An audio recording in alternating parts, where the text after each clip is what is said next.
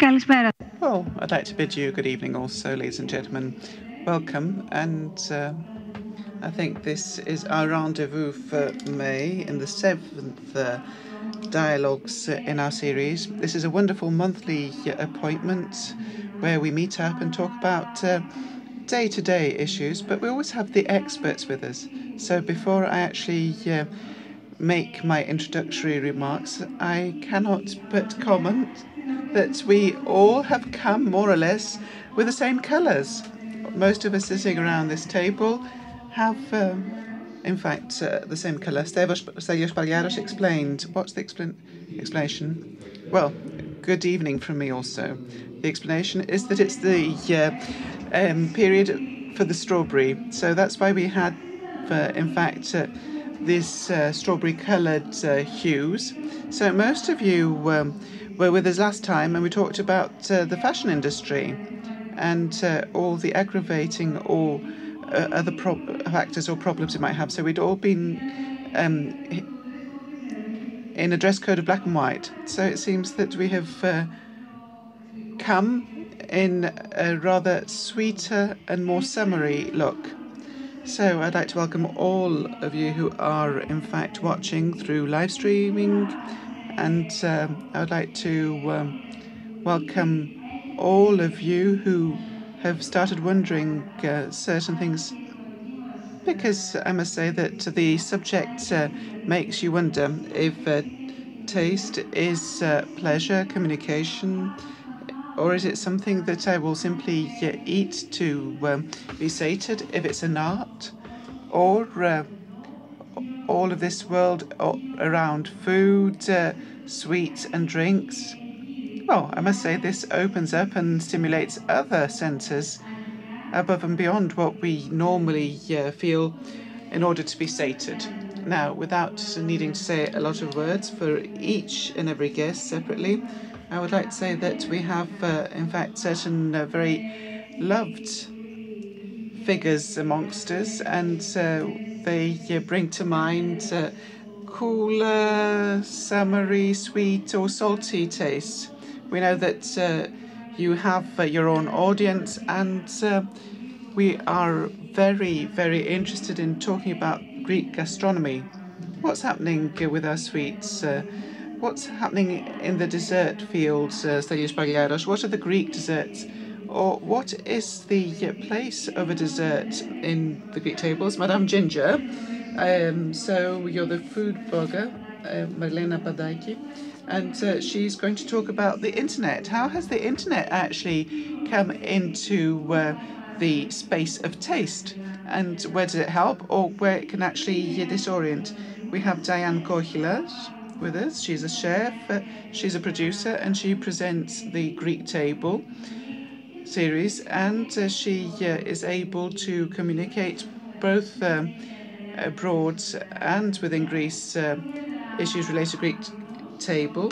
And our very much loved chef Lefteris Lazarou, and he is the chef of Varoulko restaurant. I know that we all know the Varoulko, but we know that uh, there is also another very well known story of Michelin, uh, and we know that uh, he actually received the first Michelin um, star, in fact, um, 16 years ago, and he continues to uh, keep it uh, even today. Now, Mr. Mitsopoulos, and we have uh, Vasilis from Kozani, he's a saffron producer and he uh, produces a product that we're very, very uh, proud of and this actually uh, is uh, exported abroad, and uh, it makes us proud because it makes us feel that uh, we're doing well. This is our gold, it's our treasure. We have the saffron, and he is in fact uh, the Kozani Saffron Producers Cooperative, and we have Efi Lazaridou. We've seen her on the video with respect to this uh, new endeavour through uh, the grant of the uh, Stavros Foundation, and uh, you are the advisor of the Greek team of this uh, joint venture of the of Rutgers University, the American Agricultural School of Athens, and the Agricultural School of Athens, and um, so um, we see that this is in fact the agricultural sector um, a new agriculture rather for a new generation. And uh, we are going to uh, see what this brings about. We will be very interested in seeing the results. I think that uh, I have uh, said enough, but you know, I'm very pleased to meet up with you all, and that's why um, I tend to be a bit long winded. So, the first question, however, and I address it to all what does a plate of food and a a plate of desserts actually depict or represent for our uh, culture. So we tend to say that uh, in the Mediterranean we have, in fact, uh, multicolored uh, um, food, and we have certain traits and features that are related to the Mediterranean cuisine. So, what elements can um, the um, plate of uh, savoury and a plate of desserts actually give respect to Greek culture. I'd like to speak first. Thank you for uh, being here. Well, a plate is actually uh, uh, our history. It um, actually uh, hides uh, our uh, homeland, the love of the person who cooked it, and who wants to offer it with so much joy. It also hides communication. And I think a plate depicts absolutely everything. And we see that nobody can hide behind the plate. We know that uh, everything is, uh, in fact, uh, real, and all our senses uh, come alive from the moment that you start tasting. So that's why I believe that the uh, profession of the chefs and the cooks is, in fact, uh, full of art, and it actually denotes his or her culture and sensitivities. But also, it uh, brings about a lot of stress because from the moment the dish leaves uh, your hands, it's judged. So it's either uh, approved with uh, applause or it's rejected. So you uh, know uh, what it means to actually have 80, 100, 200, or 400 people that you uh, want to provide a meal for. You've got to actually organize yourself. You've got to see how you will be able to um, uh, bring about, um, in fact, uh, a harmonious result and to elicit memories in those who are going to uh, taste it. We all remember that the uh, memory of taste is the taste of memory. So that was, in fact, a few points in order to elicit a dialogue. I don't want to be uh, the only person to speak and I think we can actually have uh, other people speak in the panel.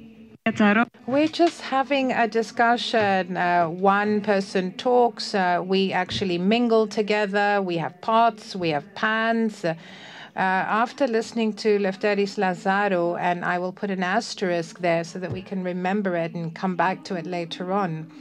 So maybe a tweet can judge something. Maybe the tweet can judge a, a dish or a post. Uh, that's a big, brave new world. Uh, and this is something we will discuss later on and how things are actually criticized by tweets. Okay, it's on. The microphone is on. So, hello from me. Thank you very much. Uh, it can be judged not by a tweet, by, but by the person reading the tweet. And it can be judged only by its appearance. And then the, the person can decide whether it's a good dish or not. Continue, Mary Lou. Uh, this continues. Continue, Madam Ginger. Sometimes the things, uh, the dishes are judged uh, by uh, only their appearance and they may be rejected uh, or accepted, as mentioned by the chef. Continue, Mary Lou. We'll solve the problem with the roving microphones. Maybe we can talk together like a duet. So, this is a very important part. And as you correctly said, it may be good or bad. Let's see how stressed out a chef is, uh, uh, waiting for what will be written as a review about his dishes. It's, is his cuisine good or is his profile on Facebook more important? What's more important? I will discuss that later. As far as I know, and I'm talking about Greek culture and Greek gastronomy, my question to each of you is whether there's a framework, a framework uh, in which uh, we can uh, place uh, the Greek uh, cuisine, the Greek gastronomy, not only internationally, but uh, generally speaking, the question is whether nationally there is a framework, a framework within which Greek gastronomy evolves, whether it develops, because we talked about history, we said that it's art, we said that it's part of culture. I can talk about dessert, says the pastry chef. Well, there were no sweets, no desserts traditionally, meaning we have uh, the, main course and then we have dessert. And this is something that you can find in other countries. Normally, we eat fruit after the main course. Well, it was as if uh, dessert was a luxury. We offered it, uh, for example, uh, during a celebration or when there was a wedding, at a wedding reception. So, a dessert is not in order for you to have a full belly, it's not to, to satiate you. So we wanted to be small but high quality. And in the last few years, we see that uh, pastry, patisserie has developed a lot in Greece. Uh, and I think we're somewhat confused. We no longer know what's Greek or what's come from other countries. I think we have adulterated our identity. We didn't have a very strong identity uh, when it came to dessert, when it came to sweets. But I think we can still develop it and come up with a new modern contemporary Greek patisserie. Uh, there are encyclopedias. Uh, we have uh, the marzipan. We have uh, cheeses, for example, and they make out of sweet cheese lovely pastry in Crete. This is something we can develop further, but the chefs and the pastry chefs need to do more about this. But we have an inferiority complex, and we always import what the French do. Okay, what the French do is all good and well, and they actually bring out the old traditional recipes, and they sometimes uh, add a twist to them, and we keep importing them, and it's wrong. Whereas if we have marzipan, the Greek style marzipan, we can actually do something, or maybe we can add yogurt to uh, some desserts. And I'd like to say uh, that you know that there, a lot of people talk about Greek yogurt, and it's used all over the world, and it's famous. Diane, with your experience from the US, my question is how do uh, others uh, follow Greek gastronomy? Is there an identity, a Greek identity? Do people know what's Greek and what's not? Some people do know, others have no idea. And they sometimes have a very limited idea of Greek cuisine. But abroad, at least in the US, what uh, actually is important is that our tradition, our culinary tradition, is authentic, it's original. So we have uh, some products that are produced in Greece and uh, that are consumed by 10,000, uh, they've been consumed for 10,000 years, meaning from prehistoric ages, like lentils, for example. People have eaten, uh, have been eating lentils uh, for thousands of years. So this is part of the Greek DNA uh, dish of the dishes, the Greek dishes. It's not just uh, what is included uh, in the dish, and for me, it's it's something we develop. It's something that we actually have there, but it embraces other things. So it has an identity. It maintains its identity. But it's not just that, it's also how Greeks enjoy their food, because food is not just a physical need, it's not just to fill your belly, it's also the culture surrounding the Greek dishes. For example, I grew up in New York. My parents were migrants from Greece and there was no way every day we all sat at the table and ate together. It might have been very simple, the most simplest of foods, but my dad used to say, Everybody come to the table, we're having lunch. So this is something that is stuck in my mind. So what does this actually mean when it comes to communication? How is this linked to communication? And how, is it a milestone, a landmark? I'm talking about uh, the family table or friends sitting around a table. So how does food uh, act? How does it function? What's the function of food? It's a general question. Well, in the U.S., uh, Greek food is very friendly. Let me call it friendly. I think uh, that there's a human touch when it comes to the way in which Greeks eat food. And I think this is really what has helped Greeks be so successful in the catering business. We love to feed people. We are very proud of our food, and we like actually doing this. We like uh, having restaurants and we communicate this to the rest of the world. Whereas other people who are not Greek don't actually have the same feeling. Uh, for them, uh, food is not the same as it is for us. Well, I think there's sometimes this confusion, and you can tell us whether there actually is this confusion or not. So people sometimes think that because many Greeks abroad are very active in the catering business and the food business, uh, this is something that uh, we've been known for. We are known for our hospitality. So the question is Is Greek cuisine evolving? Abroad, you mean? Yes, it is. It is evolving, it is changing. It may not uh, actually be connected to its roots. I've been in Greece since 1992. Uh, I came on the 14th of October to be exact, and I feel like a foreigner sometimes, and I have experienced these changes and the return to the roots, as all of us have. And we are together with people who are pioneers uh, when it comes to Greek gastronomy. In the US, you don't have the same feeling. There's no baggage, says Diane. You can do whatever you like there's nothing to uh, actually restrict you. There's no dilemma because you might start thinking, is this Greek? Is it not? So if it goes with the style of your restaurant, it's okay. So does this actually uh, contribute to, to Greece? Uh, does something, does it give something back? What you said is a bit dangerous. It's a bit risky. I don't know if you hear me because I have a different opinion from Stelios and Diana. I don't agree. I think it's paranoid in a country such as Greece not to have Greek traditional recipes. So this is something that I want to uh, talk about. First, we implement and uh, then we produce. First, uh, we have to have something and then we have to start producing it. In order for us to talk about a Greek cuisine, we need to have a Greek identity. And since we don't have all these recipe uh, books uh, cast in stone, this is the reality, whether we like it or not. And sometimes it's good not to pretend. We don't have Greek uh, cuisine as a set of recipes. In each school, uh, where chef's school, they have uh, different recipes. It's not that they have a specific set of recipes that make up the Greek cuisine. This is my opinion. So, what I think is not it's not important how much we produce and when we produce it. The question is how do we apply this in practice? How do we actually implement what we do?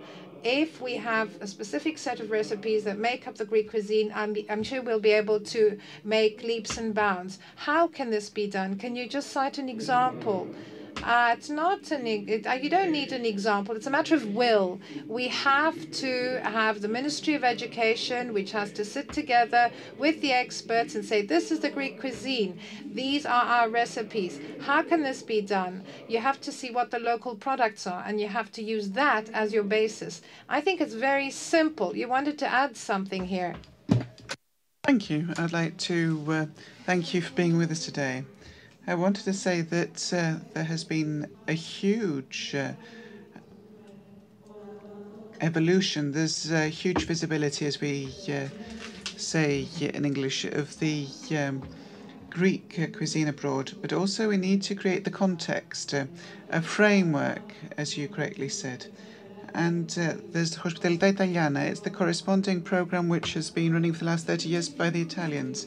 And it is a common initiative of the uh, Association of the Italian Chambers Abroad, whereby they make an effort to protect this uh, concept of Italian gastronomy, which is very important for uh, tourism, for culture, and it is there that they uh, actually uh, give certificates to Italian restaurants that have certain traits. For example, they have more than 50% of the recipes on the menu must be of Italian origin. One third of the wines should be, uh, in fact, uh, the ones that have a, a PGI or PDO, and uh, that holds true also for the local products. So we understand that this gives a huge added value not only to the Italian restaurants but to the producers in Italy. So, practically speaking, what Lefteris is alluding to is that we need to record Greek cuisine, the products, what actually makes up the Greek uh, cuisine from thyme and oregano um, up to um, the very extensive list of what we use. So, if there is the will, can we record it? Is there a mechanism? Well, it's not a matter of will alone. If there's an initiative, there's also knowledge, of course, yes. So, we need to generate knowledge. So, a few years ago in Germany, when we had the uh, Greek migrants there, after they uh, acquired experience there in the auto industry, they decided to open up a Greek restaurant. So whoever ate there never wanted to eat Greek cuisine ever again. That's something that we all know. Things uh, like that don't change. So it, I think it's the uh, cuisine uh, that has uh, really been put to the test and it's gone through, um, in fact, uh, it suffered a lot.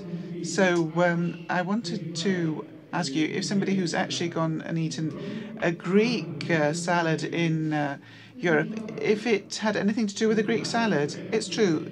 There was nothing Greek in it, neither the tomatoes, the cheese, the feta cheese, the olive oil, not even the onion.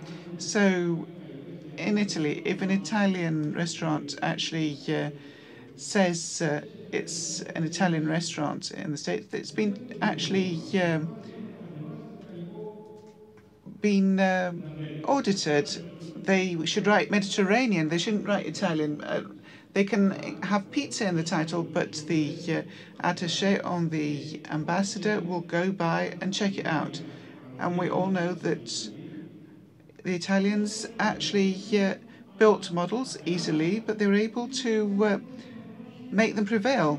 But we were not able to uh, do that for our uh, simplest ingredients. So we have a large share of the responsibility. And this is true also for the producers because in order to uh, increase our production, we uh, actually perpetrate uh, many mistakes. I think that's known also. So we're coming to the agri food sector, and we know that this was uh, what we uh, tended to say the heavy industry of our um, country, and I'm referring to tourism, but before tourism actually was developed, before we have such promotion, it was the fields, the crops.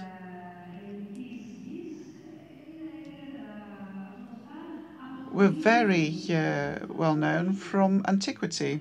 But what is the state of play now?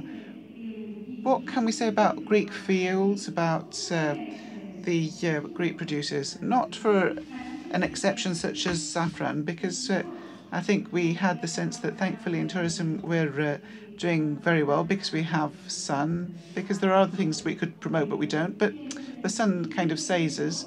But uh, in uh, with respect to Greek agriculture, at least we have certain treasures, such as saffron.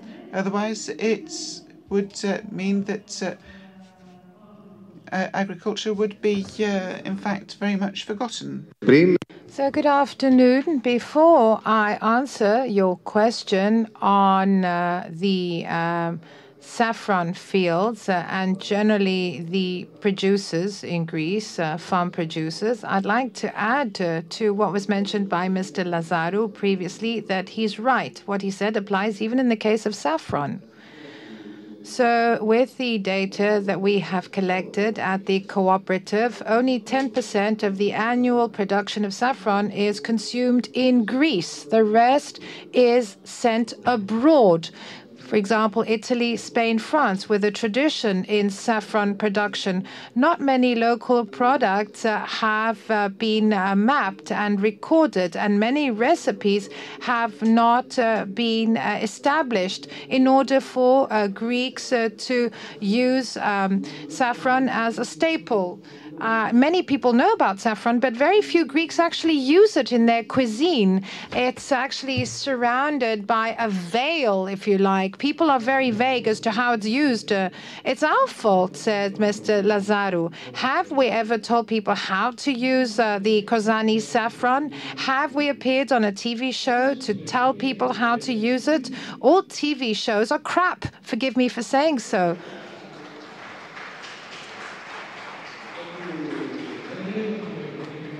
I'm talking about uh, different uh, realities. We no longer have uh, cooking in the true sense of the word, in a practical sense. People want to learn how to cook. Uh, I want to say that we haven't seen any increase in saffron production. I had asked you when I called you on the phone whether, as uh, your co- as a cooperative, you have an advisor, a cook as an advisor. That's a huge mistake we have uh, a chef, a cook who has uh, produced some local cuisines. But you don't sell saffron just in the city of Kozani where it's produced. You sell it to the entire world. And this is something that uh, a great chef, Mr. Morakis, told me when I first met him 10 years ago. He says, Vasily, you're cultivating saffron, you're working in the cooperative. Give me a recipe. And I said to him, I don't know of a recipe off the top of my head. And he said to me, How are you going to sell something if you don't really know everything about it? So let me come back to the Greek market. We keep hearing about Greek olive oil, for example, which we sell abroad.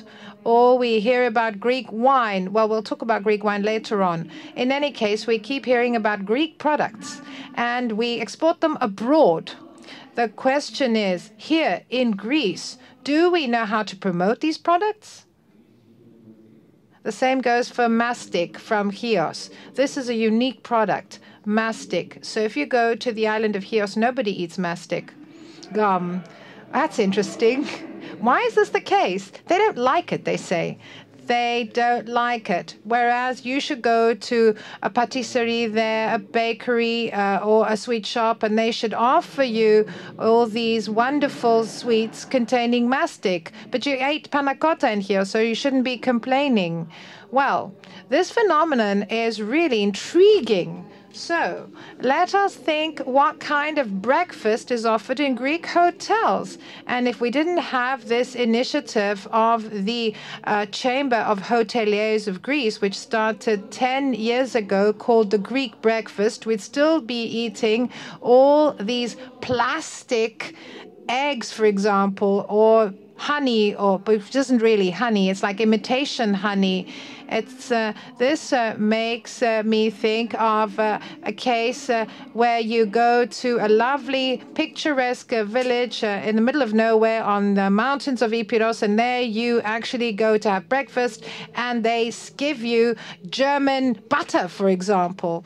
And let me talk about now implementation. Things will improve as time goes by, but let me give you my experience, and let me tell you that all Greek local producers are very disappointed and they've been complaining bitterly. Uh, due to my job, I've spoken to dozens of producers and they keep saying that the local society doesn't prefer their products. They're going to go and buy a cheaper product from a, a supermarket or they might buy in bulk. Uh, that's terrible. That's a huge problem. Buying in bulk, that's one of the worst enemies we have. And you asked about the model and how you can go abroad and promote your products, or even in Greece, talk about the identity of Greek gastronomy. So the model we used in the case uh, of a promotion for Greek wine and uh, the Greek uh, agri-food sector uh, also uh, should look into this. So what we did uh, with the viticulture sector is we went to the whole value chain from the person who has the vineyards, the traders, uh, those who bottle the wine. So the question is, what uh, do we want? Uh, what do we want our image to be? What does assyrtiko mean? That's a variety of wine. And what do you actually eat with it? What goes with it? And uh, which wines uh, could accompany assyrtiko? I think we need a microphone, a roving microphone to Giovanna Liku, who's with us. She's a sommelier. Uh, Giovanna, Liku is a sommelier, a wine instructor, and head of the team Wine in the City. Because I think I think we've touched upon the main characteristics regarding the promotion of Greek wine, meaning what uh, causes the damage. How do we promote Greek wine? Uh, do we know the good wines in Greece? How do we know about good wines in Greece? Uh, uh, because sometimes some wines are only exported, they're, they're, not consumed here. And sometimes we think we're doing very well abroad uh, in uh, other countries, and we seem to be doing quite well. It's not just an idea that we have, it's actually true. Could you stand up, please, so that everybody can see you? Because now you're sitting down. So please stand up. Thank you very much. Uh, so, you touched upon many different issues. Uh, thank you for giving me this relay. Uh, yes, uh, wine in bulk, that's a huge problem. And uh, it's also got to do with the culture, that we're not really that clear when it comes to our culture that I haven't welcomed you, first of all. So thank you all very much for coming here today. Thank you for the invitation. I am a person who is at the front line, and I'm in the final step of this procedure, of this process. So I am the person who connects the product, meaning the hard labor of a person to produce the wine, to the final recipient, who is none other than the consumer. So, what is the image? You asked. Well, a lot has been done. Great efforts have been made to promote wine. And I want to talk about wine as a good, not as a product, as a commodity. So people sat together, they agreed upon things, and we said we have four varieties two white, two red varieties. And these are the ones that we will use to promote Greek wine abroad. And I think it was the right choice by way of quality as well, but also as to how we could support them by way of marketing, because marketing is also very important. It's very different to promote Assyrtiko, which comes from Santorini, and it's very easy to promote that because you can actually weave a beautiful story about it.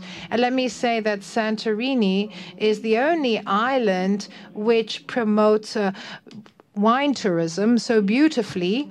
And it's very different to take a, Vilana, for example, or Robola from Cephalonia and not to have a lovely story to go with it, at least not from the start, not from the outset. So we have bulk, wine in bulk. I try to prepare myself accordingly to give you some statistics. I wanted to give you some figures and facts. We only consume 36 to 40% of the total consumption of bottled wine. The rest is bulk. The rest gets bulk. It's not bottled.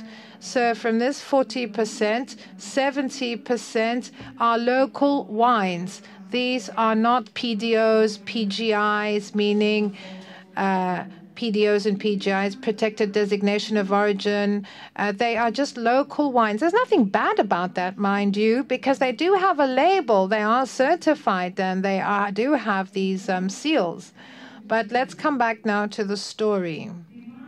I also remember very vividly and uh, this was very romantic. Uh, we, I remember sitting around the table. Everything is so romantic, and we also have uh, the fact that we are around the table with our family, and that gives you a wonderful feeling. And we, most of us, have large families, extended families, and then you get a tiny little glass, and inside it's got this liquid which is orangey in color. It's orange, and we want to call that wine you can't uh, actually forget the memories and invalidate the effort that goes into preparing a good meal. And uh, you can't uh, ignore the fact that your granddad makes his own wine. Sometimes the wine is successful, sometimes it's not. Sometimes it tastes good, sometimes it doesn't. But this, of course, cannot actually define what uh, the Greek wine is. It's wrong. It's just like saying that Greece is only tzatziki or that Greece is only the Acropolis. It's not just tzatziki. It's not just Acrop- the Acropolis. It's not just uh, wine in bulk. It's a lot more than that. It's nothing we should be ashamed of, but it doesn't actually show that we are growing, that we are developing and evolving. So the Greek wine has achieved great progress, and I'm really happy to see people from wineries here amongst the audience. They're the ones who've done it all. They've invested, they've worked very hard, and we have come to a very good level, a very high level. We have excellent wines here in Greece, I'm happy to say. Now, we're trying to go abroad. How do we go abroad? Why is this a monologue? Because I think you're very articulate. So we go to other countries. We try to actually enter new markets. And I'd like to say that in the last 10, 15 years, a lot of actions have been undertaken. Maybe I think uh, we could actually have a counter argument and start thinking whether the timing was right for all these actions. My personal view on the matter is the following. Many times we start thinking, how are we doing abroad? What's our image abroad? Uh, do we have a lot of exports in Greek wines? But don't, why don't we ever start thinking of the Greek market? Why do we always talk about what we do in other countries? Shouldn't we first actually place the products in Greece first? Shouldn't we come to an agreement? Shouldn't we actually reach a consensus of views on how we need to place the wine in Greece? Okay, we've done it at home, and then let's go abroad. Uh, let's make a, a step at a time, and let's all be united. Let's join forces. Uh, sectorally, you see that efforts have been made, but sometimes the moves are not organized and we see that producers go it alone. They're wine uh, wineries that try to do their best uh, and go abroad, but they do it separately. They're lone wolves, and sometimes what we lack is unity. We need to walk together. We need to do everything together as one. For me, that's very important. And since you talked about wine in the city, and I don't want to tie you, this is a project together with my partner, Thodoris Lelekas, and this is uh, the bottled Greek wine and bars. So we've tried to put Greek wines that are bottled and well known in bars. So we know that wine can be everywhere. You can enjoy it at a restaurant, and I know that it has its rightful role there. You can enjoy it in a wine bar. And this was a great step in order to make uh, uh, wine uh, uh more popular. People used to uh, go out and drink a great glass of wine at a very good price, at a very affordable price. And this is a private initiative. This is something that I had discussed with a lady. This lady was uh, working in a large company and she was head of the marketing section, the marketing department. One week later, she calls me and she says, "You don't, you can't imagine what happened." And I asked her what, and she said, "Your idea is the new business plan for the wines of Portugal." Why? Because they thought that in Portugal, since we have some wines that are trademark wines, they first have to learn to drink them in Portugal and then they can actually send them abroad. So my idea was actually implemented in Portugal and uh, it made me feel at a loss for words. We have about 25 million visitors uh, each year. I don't know what the most recent facts are. Imagine these 25 million visitors could, in fact, experience this authentic uh, gastronomy here in Greece. That's what we were discussing, in fact. So, as we were preparing ourselves for this uh, meeting, we were talking about this, but I don't know if I should actually uh, talk about this we don't have the uh, framework. We haven't got a record of uh, Greek uh, cuisine. Giovanna talked about it. She talked about wine tourism, and we were trying to talk about uh, culinary tourism. Do you remember what uh, we seem to every uh, summer? We're open and uh, we're ready for you to come. So And whatever happens, that's a bit the mentality. So I think that it's very well known to all of us that bulk products have in fact ruined our national economy. It's not only wine, because uh, as uh, we have heard, with respect to Greece, consumption pertains to the major cities and the uh, islands in the summer. In the small towns, uh, we don't drink bottled wine. And it's not only uh, something that has to do with zero consumption, we've seen also that they fill the um, the fridge for the uh, uh, soft drinks with uh, bulk wine, and they cover the uh, bottles uh, with, uh, in fact, um, a silver foil. And um, they actually do this also for wine and also for the distillates. I mean, how many in how many towns have you actually drunk a bottled Tsipouro? And this is also true for um, major hotels in Athens. And I see whiskies, vodkas, Bacardi, and all that. But I don't see a Tsipouro in a bottle. So um, in Trikala, uh, we see the uh, mayor of Trikala, uh, in fact, uh, does have that. but uh, I know that they have very nice Tsipouro in Trikala. I love the producers there. But in many restaurants, uh, they do actually offer bulk uh, and we have to protect the producers. And uh, this is what we come back to. So we see that in Greece we have small land parcels, it, we have boutiques.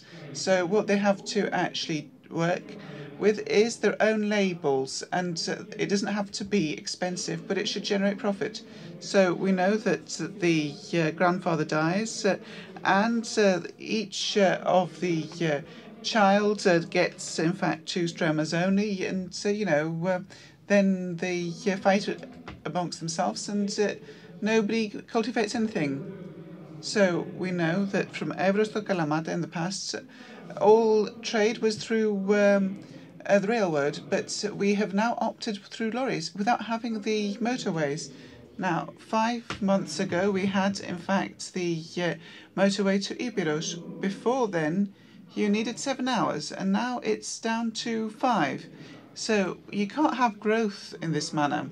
You have to actually uh, plan for growth. And I'm very pleased to see uh, the mayor of Trikala here because I must say you've done outstanding work in Trikala and your town is wonderful. And I must say you have been very successful in your endeavours. But we don't have many such examples.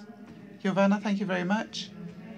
And I wanted to add something, if I may, uh, as uh, Mr. Lazarou talked about that. There are no few times that we actually go to uh, venues that have a wonderful food, but uh, we see that wine is not up to scratch. I mean, it does not match the quality on your uh, plate. There are three uh, flavors food, wine, and there's the third taste that has to do with matching the two.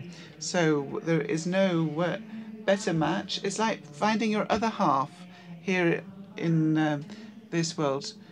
So if you can actually match uh, food and wine, that is in fact uh, an ultimate sensation. So as we are talking about this here today, I think it would be good for people to get to know about things like that, especially people in the sector. Uh, uh, and who have their own restaurants. So we shouldn't leave anything to chance. And I am going to help but to uh, make a record of these uh, recipes, and I'll do this with great pleasure. So I would like to remind all of you who are here today that uh, we know that the Greek wine brings us closer together. It's what we said, uh, Chef. We always said with our friends, let's go and have a, a drink of uh, wine. It's not like we go and say, let's go out and eat a meatball, for example. So, okay, shall I? We all say, let's go and drink a glass of wine together. So I think that you can very much uh, take part in our discussion. We have a dialogue here today, and you can put a question and we have uh, Mrs. Vlavienu here with a mic. And those of you who are watching through the live streaming, and those of you who are a bit hesitant um, and don't want to uh, take the mic, you can uh, send a message. Uh, but let me look to you now and ask you about desserts. What's the position of desserts today? Well, it's a bit of a complex matter. Desserts, as I said before, have in fact uh, developed greatly. I think that uh, my friend Lefteris uh, knows that uh, is interested uh, in what is served as a dessert at a restaurant, which is very different from what we uh, served in our own homes. So we know that all the young um, chefs are interested in serving complicated sweets, which we call desserts. And we've kind of lost touch with uh, a which is something that we uh, actually um, um, eat at home. So uh, I have Stelios Bayers talking to me about the uh, well-known Melo Well, we can have kurabies uh, uh, only for uh, winter. So kurabies is in fact uh, a Turkish word. Kuros means dry, and it has to do with the biscuit. So uh, it's something that we could have on a day-to-day uh, uh, basis, uh, and we could have various variations, and we could package it and sell it as a Greek biscuit. Recently, and uh, I refer to what Lefteri said with respect to writing down our recipes. I have a complaint that we don't even know the recipes that are well known, and we could actually look at what is produced locally in Zakynthos, Crete, and families that actually uh, produce excellent sweets, but these are actually lost because nobody knows the stories and uh, they're being lost. For example, Serrano, and uh, we had in fact uh, talked about uh, the uh, Serrano chocolate uh, dessert, and um, it was um, a very Greek creation from a Greek uh, patisserie. And we don't actually look at the history um, of patisserie. It's only the French and the Turks that do it. And when we went to Paris, uh, we um, actually uh, have, um, in fact, uh, the um. And uh, in this history that they um, actually provide to the tourists, they say that mandorlato is Greek and it comes from uh, Greece to France. And so it's something that unfortunately we have forgotten. So let us look at the internet. I think we've actually uh, been a bit behind our times, but there are in fact many, many problems that uh, uh, we are not uh, able to keep abreast, even though we believe that we uh, have, uh, in fact, a very good um, result. And I must say that we have not perhaps uh, understood the benefits for Greece if we could actually take uh, advantage of uh, gastronomy, of um, the agri-food um, sector. So, Diane, I would like to actually go to the States uh, before we come back to the internet, because Marilu has a lot of things to tell us. But um, Diane, how do you actually communicate Greek cuisine abroad? First of all, with a lot of love. Right now, I have a show in the US. This is my, the, the work of a lifetime. This is now the second season of the show. It's called My Greek Table. The Stavros Niarchos Foundation is uh, one of the sponsors. So, what does this mean? What does uh, the Greek table mean? It means welcome. It welcomes people. So, as I said before, it's not just the content of the dishes, it's not just the ingredients, it's the way in which we share food with others, it's the way in which we Greeks enjoy food. So, Greece is a very interesting country when it comes to the products uh, that of the land uh, and uh, the Greek cuisine. And most of this is unknown to other people in other countries.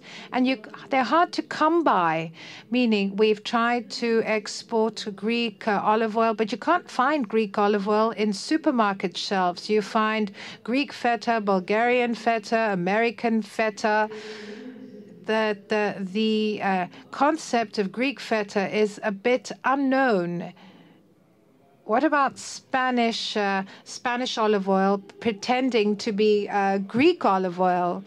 uh, a lot uh, happens. Uh, we see many things in the US, but what I'm really trying to do through my show is to set the bar high.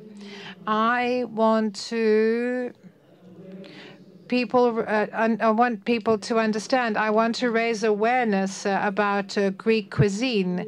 That there's a culture behind uh, food in Greece that there's a great variety, a great assortment of dishes, that there's art and there's meraki. People put their heart into doing things. And we travel and uh, we meet people like chefs, for example, in my show. So, what we try to do is have a holistic approach.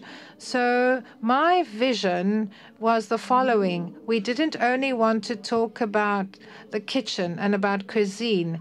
I tried to wear Greek jewelry. I tried to wear clothes that have been made in Greece by Greek designers. So, is this show addressed only to people of Greek origin? No, no, not at all. I'm very proud, and I'd like to say that the ratings right now are very high. This show has played over 15,000 times, but the ratings are very high 30 to 40 million spectators. That's great. So let's just watch the video. Please roll the video. Thank you.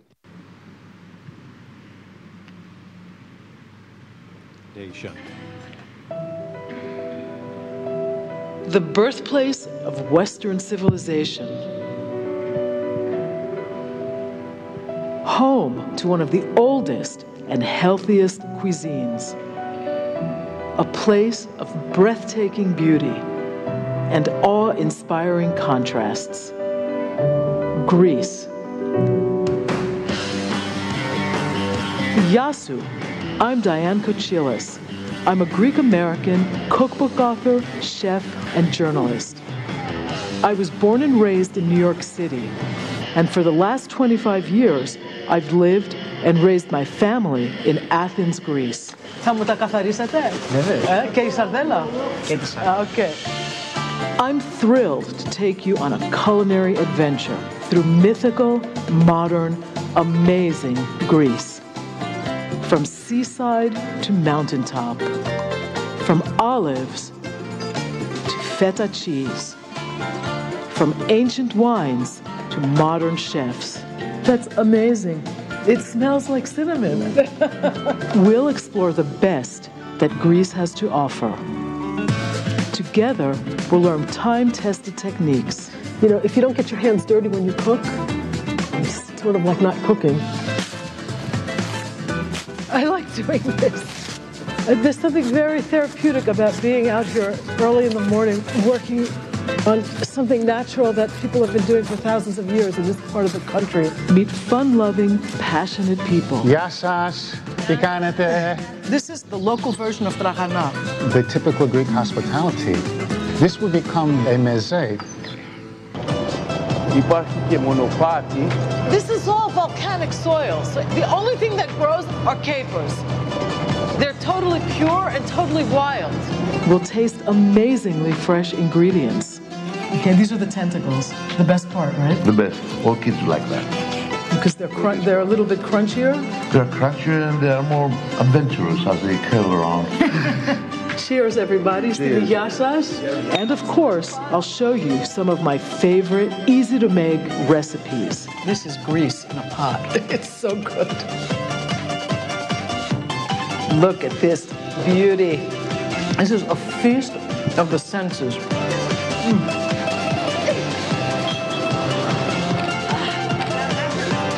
join me on my Greek table.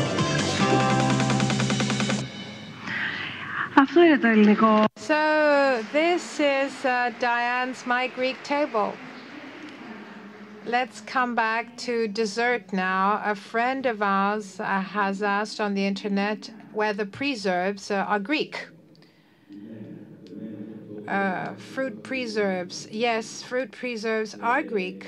They are Greek in origin. And uh, uh, I'm really sad because in certain places they don't serve you uh, these uh, sweet, uh, these fruit preserves. Uh, you can eat panna cotta, you can eat tiramisu, but you won't be given a walnut cake. You won't get galaktomboureko.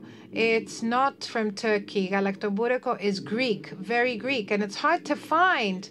But now, with the techniques that we've developed, with uh, all the mod cons, with the very good uh, raw materials that we find, uh, everything can be developed further. All these sweets, even uh, preserves, when we use less sugar, when we apply a different technique and not uh, using lime, we can serve them with yogurt as a topping for yogurt, and it's great.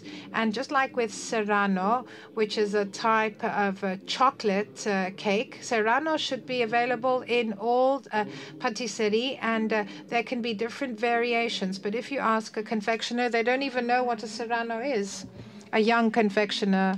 Now, when it comes to food, uh, uh, we have uh, somebody sending us a message regarding food, and they said, We keep hearing about Greek pasticcio and Greek moussaka over and over again, to the point that we're sick of hearing about moussaka and pasticcio. And this is not something that we used to find in all Greek homes, but we're famous for the moussaka and pasticcio. But they're not really Greek because the bechamel is French, uh, the bechamel sauce, and sometimes people just buy it ready made and it's in powder form and you just add milk to it. Uh, and a lot of people go to a restaurant uh, and uh, they just uh, don't really care about the food.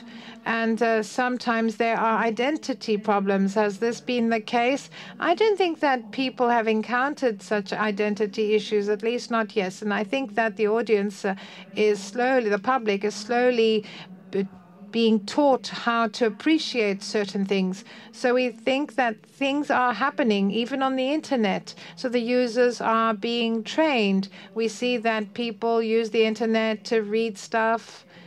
Uh, they sometimes uh, are bloggers and they actually post on other blogs, and slowly you see that they're trying to adjust to this new world, which is constantly changing. It's evolving daily.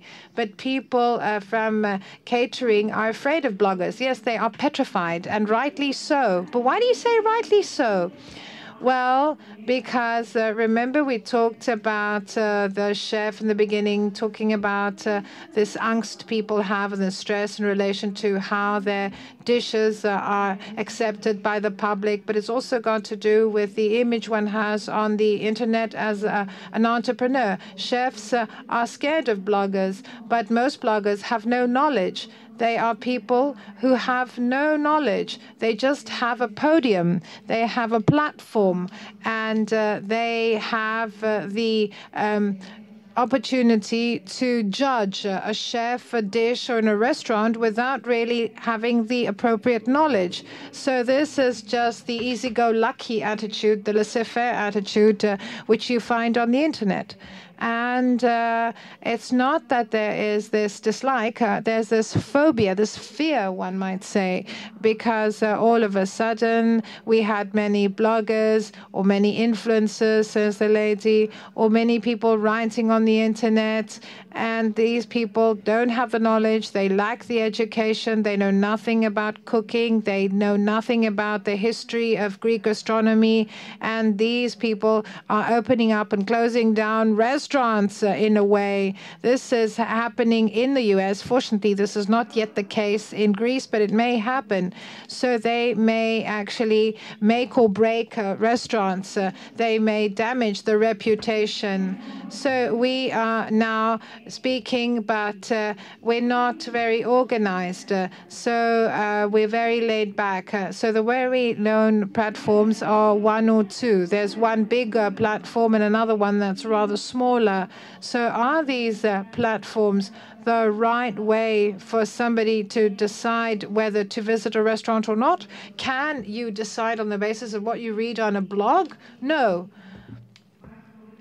Because um, there's a lot of bad re- there are a lot of bad reviews and normally you have people writing uh, on these blogs and uh, there if you like uh, uh, criteria are actually uh, not the right ones. They sometimes say, I don't like the chef on TV, I don't like the chef's uh, Facebook, uh, whether the parking lot was okay. So sometimes you may say that I didn't like this restaurant because there was no place to park outside. So sometimes these platforms give you um, a lot of information which may be misleading. And uh, I live uh, from the internet. I grew up with the internet. I'm a blogger. But in order for me to go to a restaurant, I'll ask a friend to give me their opinion. So I'm going to then go visit it myself for my own opinion and then tell my friends about it. And I'm always going to ask a friend who actually likes the same food I like. Now, the force of the internet, the power of the internet, how can it help? And I'm looking at Effie and Vasily. So, how can the internet help Greek producers develop their know how? How can we have new cultivation techniques or cultivation practices? Uh, be transmitted via the internet? How can we share all this knowledge on the internet? So, how can we have knowledge coming from outside? Thank you very much. Well, I think uh, that uh, the mere existence of this possibility is very important. And let's not forget uh, that uh, this is a tool that's accessible to startups, to small producers, to everyone. So the internet, the internet is a vehicle. It's a means to acquire knowledge, to offer knowledge, to enter into a discussion. It's not a coincidence that today, and actually there are companies that deal with digital traces. There's a good example from a spin-off company at the University of Paris. I think it's called Kalathos, if I'm not mistaken. And this is what they do. They tra- it has to do with the digital traceability of a project, of a product from farm to fork. And recently I heard about a company that's based in Thessaloniki. It only deals with the American market. This uh, the owners are Greek, and the people working there are Greek. The employees are Greek as well. So they take advantage of the time difference between Greece and the US, and they do all the logistics for large companies in the US, for large restaurants, meaning the restaurant closes the time we go to work in Greece. So we have these programmers, and they are working in order for people to be ready. Uh, when they go back uh, to work and to have all the logistics ready so that they can start their daily work. I think this is great. And this is part of what we do as well. It's part of our work because we want our team wants to be a vehicle, a vehicle for new technology and know how and experience to come to Greece. But at the same time, we also want to help this creative exchange of views. And let's not forget that the growth model internationally for sectors is to create communities of action and knowledge where you have these clusters, these huge clusters, meaning consisting of producers, a lot of different people from the value chain, scientists, researchers, but also the mediators, the innovation mediators. So you put them all around the same table. And this is where we have osmosis taking place. This is what leads to the added value. Now let's talk about the Kozani uh, Saffron Producers Cooperative. In the midst of the crisis, do you have a feeling that many Greeks, mainly young people, have gone back to the countryside, that they've become farmers, that they've left the city and have turned to farming? Are they trained? Have they been trained uh, to be farmers? And the question is whether professional producers, for example, uh, people like you, are also developing meaning when you are a farmer, do you develop in your career as a farmer? So I'd like to say that uh, there aren't, uh, there isn't a lot of bibliography on how to cultivate saffron. First of all, saffron is cultivated in very few countries. Greece is the biggest country in Europe, the biggest producer of saffron in Europe, excuse me. Now, as a cooperative, what do we do? We help producers we actually offer know-how and new methods to the producers wherever there's uh, room for improvement. But normally, this is to a small degree, meaning everything is based on experience. I know most of what I know from my parents because my parents uh, used to be saffron growers. So I've been picking saffron and looking after saffron ever since I was a child. And most young people who've become farmers, who have gone back to farming, well, they are in the same situation as I am, more or less meaning given the high unemployment in Greece in the last few years, many people who uh, went and studied at university and colleges decided to go back to farming because there was no other way for them to be employed. Is there room for growth, room for development, though? A lot has been done with quality manuals. So we have the Department of Chemistry from Thessaloniki, the Agricultural University of Athens that have provided these quality manuals. They've helped us with the processing of the product of saffron, meaning the quality went up. It went up. So from 97 onwards, 1997 onwards, Krokos uh, is uh, a PDO product, uh, protected designation of origin. Why? Because of the very high quality it had acquired the previous years thanks to the research that had been conducted in Greek universities. I don't know if somebody would like to add something. Well, the benefit of a production is, in fact, the added value when you actually cook the products. So if you don't cook it, you don't give it added value. So this is something that the producers have to keep in mind. And that is true for all levels. So the more implementations that you uh, teach people so that they know how to use your product, then the greater the benefit. We've never done this. And I think that's one of the major problem. Well, I would like to say nothing has been done in organized fashion. When we're talking about bulk products, we know that um, a lot of uh, Spanish markets sell Greek saffron as their own. And these are huge mistakes that we've done uh, uh, in Greece. Now, as you've mentioned this, we have received many messages and uh, all but two questions are, in fact, uh, rather fraught because they believe that we are wrongly speaking out against bulk products because it is. Um, in fact, homemade and it's more affordable and it has uh, also an identity. So I'm trying to group the uh, various uh, questions and responses. Uh, and they say that it's, uh, in fact, uh, bottled and packaged products that come from abroad. They're not Greek. Can I add something? Well, we, as a true American who believes in the free market economy, I don't believe that it's the uh, position or the place of the uh, the state to uh, actually uh, check whether what you're eating is Greek or not.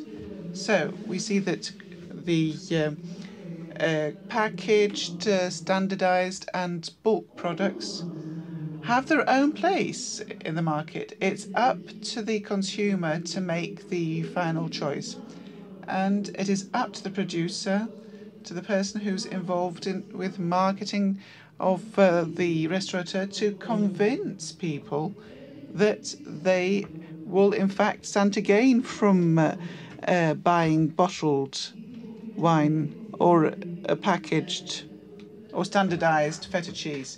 So you know what I'm trying to say. So we know that in the end, the consumer is, uh, in fact, the final judge. Here we see a consumer who is, uh, in fact, uh, very annoyed when we uh, talk out against bulk products. And this goes beyond the affordability. it has to do with the identity um, of a Greek, and they consider this to be brought. So I'd like to say that the bulk products have destroyed the Greek economy. That's a fact. Nobody can actually contest that. I think it's the last, of, last lack of imagination that has actually destroyed the Greek economy, not the bulk products. No, no. Let's actually um, put to bed certain misunderstandings. So we know that a lot of people buy bulk product and then they standardize it. But a bulk product doesn't have, in fact, a stamp of origin. We don't know where it comes from. I heard the word traceability, so we don't know where the bulk product is from. Whatever has, in fact, a stamp also has the um, um, the uh, responsibility attached. So, would you actually uh, smoke a, a, cigarette that is sold in bulk? So, why a legume? Why olive oil in bulk? So, why do we have something that does not have its own stamp of origin? So, we see one of our uh, audience uh, say, why should I not buy something that is in bulk and uh, use as much as I want, rather than getting the premium olive oil, which is in fact uh, very expensive? I must say the olive oil is a blessing that we have in Greece, and uh, it's still cheap. And when the foreigners see how we actually uh, use olive oil, they think we're crazy. So if you uh, see how much we use it, you'll see that on the national road you have, uh, in fact, uh, a lot of um, small chapels in which they have uh, olive oil uh, to light the candle there, and you could actually uh, collect 30 litres if you wanted to there. So, how many millions of euros is lost to Greece from these uh, lost exports in terms of olive oil? Because they are now uh, produced as bulk oil, and we see that uh, a huge amount of the extra virgin olive oil actually goes abroad. We lose out 240 million euros in exports annually. So that means that uh, it is uh, double what we receive uh, today as an amount. Now, I'd like to say something more. I hear this being discussed uh, for many years now, in, and I'm referring to bulk products. And uh, we uh, believe that it's uh, something that goes back to the 60s, where it was, in fact, the purer and adulterated uh, product. But we know that this is, in fact, the product that nobody's checked, uh, that nobody actually puts their uh, stamp to because uh, nobody wants to be responsible. So we're not talking about the Italian uh, school house wine, which comes from this uh, uh, producer, this um, um, vineyard, and I like to uh, sell it to you in a larger package. We're talking about the uh, bulk wine that whose identity we don't know, and uh, I think this is part of the culture that shouldn't make us proud. Half of the unemployment exists because of bulk products. And um, this is something that uh, young people should um, actually grasp. And I believe in standardized products. And um, I am a proponent of these products at all levels. I will not buy, in fact, something that's in bulk and uh, use it in my kitchen and serve it to my uh, guests. And um, I've been uh, actually uh, thinking uh, some, of something that uh, is um, in fact, sweeten is in bulk, and that's honey, yes. I was thinking uh, of that also. Honey is in bulk, but you know, uh, we have producers put their own stamp on it. So uh, we know that if you have it for professional use, you will get a 20 kilogram um, container. But another product now. I see you want to speak. You Please give her the uh, mic. Yes. And also, uh, spices can be uh, also bought in bulk. But uh, there is uh, no other ingredients such as chocolate, neither creme fraiche, uh, and even sugar comes, in fact, in packages. Now, Giovanna, you wanted to add something. Indeed for people in the wine business, uh, bulk is in fact something that makes us uh, mad. Uh, it is like a red flag in front of a bull. So uh, I can't talk about uh, olive oil because we know that there's still, a, but there's still a lot to do in this sector. But I think what must be understood is that bulk wine should not be considered even as wine. So that should be clearly put across. It's unacceptable for many reasons and at many levels. And I'll repeat what we said before because it's very important. First and foremost, it does not bear a stamp. When you uh, don't have a stamp, you can't say that this was good, nor can you actually um, uh, find who was at fault when you uh, had problems with allergies. You don't know the uh, area of origin. So we have a lot of uh, trucks from the Balkans, and we have a Sauvignon Blanc that's not a Sauvignon Blanc, and you get um, a beautiful plastic bottle that uh, is actually uh, out in the sun, and we see that it has these problems associated with quality, and uh, then people drink it. And I must say that always the uh, price of a product will affect us in our choices. I think that this is important because we still receive a lot of uh, questions that has to do uh, with the uh, affordability. It says that it is the bulk products that keep the prices low. I mean, should we also go hungry and not only unemployed? And there are people who are true proponents of uh, bulk products. And an additional uh, question that we'd like to put to you in Jovana and this message came in English, and uh, it says that perhaps this problem, this issue, were in favour against uh, bulk product, and the belief that uh, packaged or standardised products might not be a good thing, and something that we need to actually combat, not only yet not choose. Is that a, an issue of a lack of uh, culinary education? I think we're trying to sanctify what is made at home. So we see that uh, the chef made a wonderful sauce. He made uh, his own uh, cheese or a special type of milk or his own wine. So a barman created his own syrup. How did he make it? Why did you make it? I mean, we've demonized the standardized products because, uh, in a certain way, they actually uh, intercede in our experience and the romance that we associate with these images. But we do not actually uh, lose out in our memories our grandfather with his own barrel, our romance and our history because we uh, serve oxidized and thus uh, uh, spoilt wines. And uh, in order not to be the only one who's speaking, I'd like to say that uh, pricing is key in all matters. But in terms of wine, I think it's a matter of information and knowledge. I would like to give a very small example. I went to Antiparos last summer so we actually, uh, and I drank a glass of wine, and I understand it's a bottled um, wine and not bulk. And I uh, wondered, what is this? They said this is the um, what wine it was, and they um, said it's this uh, producer from Evia, and we see that uh, he actually sells a bottle for 3.5 uh, euros. Now, I don't know if you want to be so cheap that you can actually buy something for 50 cents a litre. You might be selling it for 60 cents a litre, but I don't think that's the case. So, we sanctify homemade food um, against uh, industry, but not wine. This is a further message that has come, and I think we can actually take this a step further because, of course, uh, food and drink have many facets indeed. And when we were actually designing this dialogue session, we were talking with Lena Laviano before we started talking with our guests here today. We decided that be a part two for uh, food because we see that there are so many facets and dimensions to it, and it has to do with the dietary uh, traditions.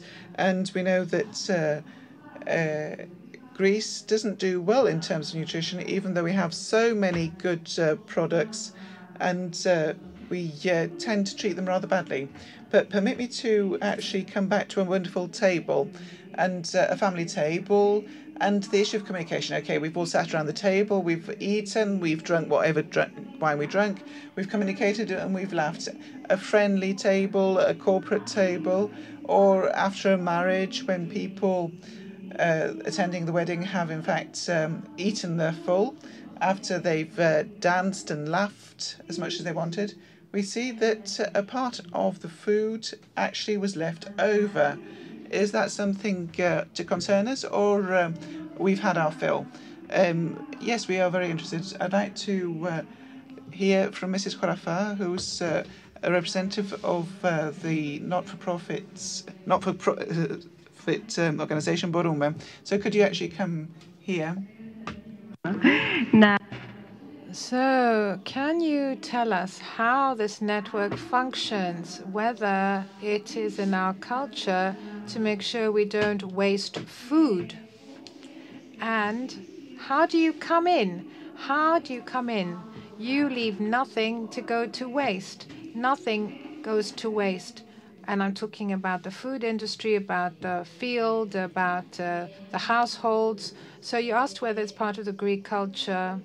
Well, in many countries, combating food waste is something that has been in the minds of people for many years because food waste has many aspects. It has the environmental aspect, the social aspect, and so on and so forth. Because of the crisis, we started uh, being involved uh, with food waste, and also because we want to help uh, people who are in need. So, food waste uh, globally, it is estimated that over one third of the food produced for human consumption ends up in the uh, garbage bin. In the EU, the it's 88 million tons, meaning for every European we have 173 kilos of food annually that is wasted.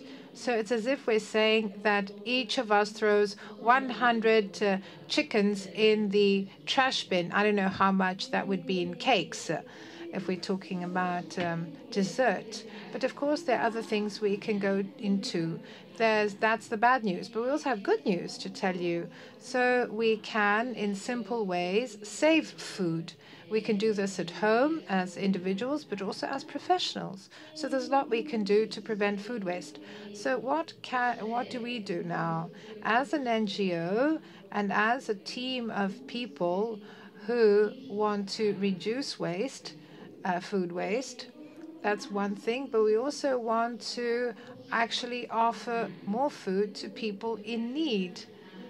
There's a and I'd like to say that uh, from the outset, uh, we had the Stavros Niarchos Foundation uh, by our side. They helped us in our first steps when we were setting up our network.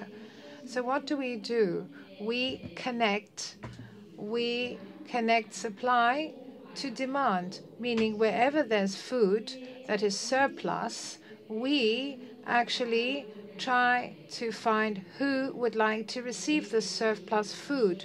So we have a network of such organizations all over Greece. So we offer it to them. How does this work?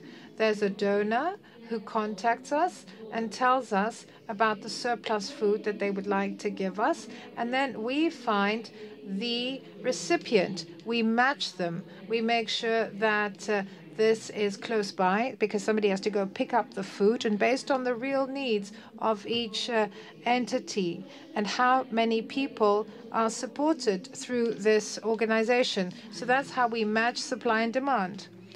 Uh, what is very interesting, and you mentioned this before, because here we're talking about real needs, and uh, we're not. Uh, uh I'd like to say that we can't sugarcoat this. So before we started talking, you told me about communication, about how we communicate through food, even though we know that there's always this need for food. It's, it's something that our organism needs in order to survive. So every day, through this uh, uh, network uh, of food, we can uh, save food and offer food. I'm talking about 20,000 portions daily, 20,000 food portions daily in Greece. So it's the distribution is nationwide. Each portion counts, and uh, we are trying to offer this food to people in need. And of course, we have to treat them with dignity. So when we have a soup kitchen, for example, there people share things. They go sit at a table and share amongst themselves. So we're not just talking about basic needs now. We can also offer different types of food, cooked food and also dessert. And uh, I remember recently a very well-known uh, patisserie in Glyfada offered uh, lovely uh, desserts and we gave them to families that were destitute. And uh, the lady who was in charge uh, of this uh, organization that received all this dessert came and told us that how happy a mother was because she was able to get this dessert and give it to her child. And this is something that filled her with joy. And sometimes we have cooked food that is uh, from various events. Uh, uh, for example, wedding receptions or elsewhere and uh, we distribute this food to those in need.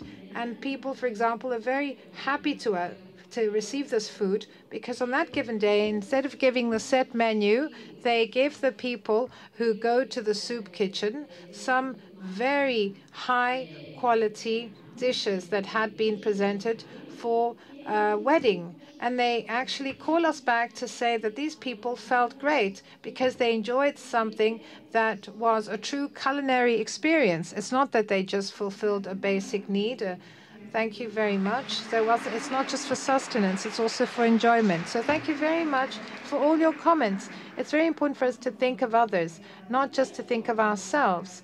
And I think it's very much in fashion for somebody to become a chef or a pastry chef. It's a sign of the times. I think that, and this started from TV basically, people think that it's easy to become a chef or a pastry chef, young people in particular, and they say, I want to be a chef. And if you ask a young person and you ask him, What are you studying? Uh, I'm studying to be a chef. But you can't study to be a chef. In order for you to gain the title of chef, you have to really work very hard. The same applies in the case of pastry chefs. Can you study to be a pastry chef in Greece? Well, we always had these public schools. There was one in Panitha, the other was in Anavisos. These are state run schools. And lately, a lot of uh, institutes uh, have uh, training institutes uh, have opened up, and you can become a bartender, uh, you can become a cook, and uh, you can become a, a pastry uh, chef. And we're talking about young people, older people, boys, girls who want to study to be um, pastry chefs. And I really wonder what they're being taught there because these are not uh, official, if you like, uh, educational entities. They have no infrastructure. Sometimes they don't even have the materials the ingredients. I've actually been to these places because I go um, offer seminars, and sometimes it's terrible. The situations are appalling. What about what happens abroad? Well, it's very different. I recently went to a gastronomy conference uh, in Istanbul. We went to Cappadocia, and in the middle of nowhere, there was an old building that had been converted uh, into a, a college uh, for chefs and pastry chefs. And uh, this is a story you told us before. You showed us some pictures. These are the pictures uh, from there. And all the, the young uh, students cooked. They didn't cook pheasants, they didn't cook salmon, they cooked lentils and legume and pulses. And uh, the dessert was petimezi halvas. It was wonderful, it was magic. So lots of comments are coming. They keep coming about uh, food in bulk. Uh, how can you keep track? I have my tablet.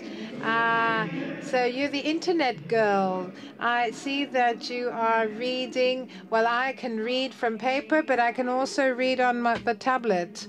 There's also another dimension regarding food. I want to say no more. We were very happy when we met him because he came to talk to us about something we'd heard about.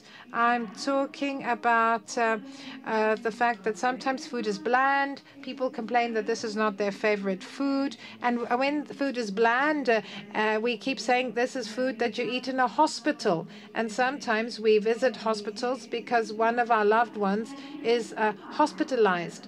And of course, when you're not in hospital, you can choose what to eat. And if you don't like what you have at home, you can go order from outside. But if somebody's a patient in a hospital, you don't uh, choose what you get to eat. Iakovos uh, tell us uh, more about this. Iakovos Apergis is the cook uh, from Tzaneio General Hospital of Piraeus, and you were in the news. And this is something we have discussed, and this uh, should not be in the news. You were in the news because you gave another dimension, an additional flair to food in hospitals.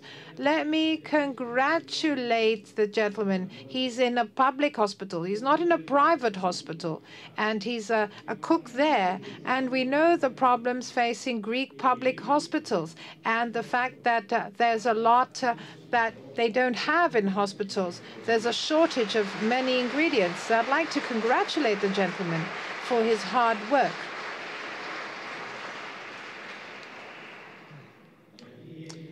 You have shown great sensitivity, but you're a great um, cook, and you've given a personal touch to what you offer to the patients. Because it's very important for somebody in a hospital bed, even people who are actually on their deathbed, to feel that they are actually eating something tasty. So, congratulations. Thank you. Thank you for inviting me. Thank you for your kind words.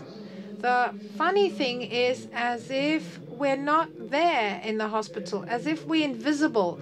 Everybody comes and goes. Everybody thinks that nobody does the cooking in the hospital. They think that it's catering, and people come, and sometimes they don't care about anything when they come to the hospital and uh, we see that we have new equipment, uh, uh, new medical devices, but nobody looks at us.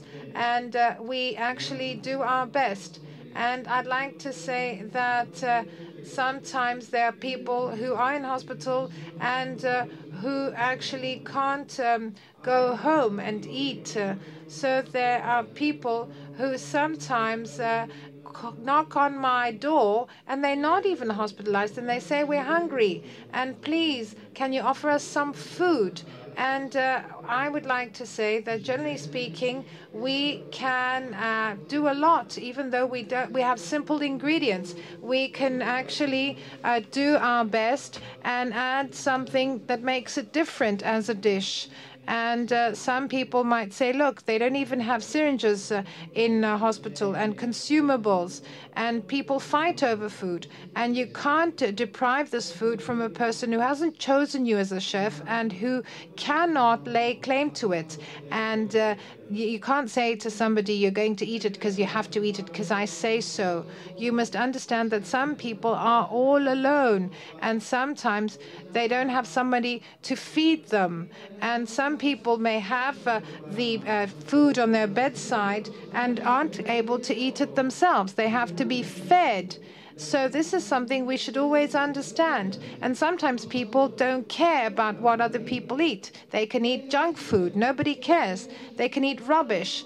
And uh, I would like to say that we really have to understand what it means to eat food in hospital. My mother died in a hospital, so I think we should treat people with dignity. And let's not forget that we also have children that are patients. We have many solutions we actually can make a, a cake uh, which we can actually, uh, it's just jelly and some kind of pudding. And it's a simple thing that you can give them, but it gives them great joy. So you don't need to offer much. It's just that we were complacent. I'm really happy to be a cook, and nobody is going to deprive me of the right to feel great joy when I'm a cook. Just because I'm in a public ho hospital doesn't mean that I can't be as good as the other chefs. I want to offer, but I want to offer food as a human being. I want to be a human more than anything else. And I want people to allow me to do what I can do because people say to me that it's more important to have a CAT scan than to have a good kitchen in a hospital and to have the right pots and pans and the right ingredients. I think we need to provide high quality food because a lot of people don't want to eat hospital food. They say, I'm just going to go get my x ray done and go home and have food there. So we can actually fix that. And sometimes some patients came and say, I had this wonderful dish. Thank you so much. And there are a lot of other cooks in public hospitals who are also extremely good, better than I am. So it's not a matter of money, it's a matter of will. You have to play your role correctly, you have to be a professional, and you have to offer food with love. And let's not forget that we are part of a chain. We're like the links of the chain. And I'm talking about the hospital chain. So, okay, we have the doctors who look after the patients. And they just imagine if the doctor has actually not had some good food, then they'll be grumpy as well. And let's not forget that the doctors have to be fed well. It's not just that we send them to a good university to become doctors, so they have to be happy too. That's what I'm trying to say. So we do our best. And uh, if you gain recognition, you actually want to attract more people who can also offer good food to the patients. But I think that this should no longer be in the news. I shouldn't be in the news because I offer good hospital food. That's wrong. And let's talk about the Mediterranean diet. We know that the Mediterranean diet has reduced uh, the uh, death rate amongst uh, firemen, for example, or policemen. I made moussaka, and instead of bechamel, I put uh, fava, which is split peas, and it's like a puree.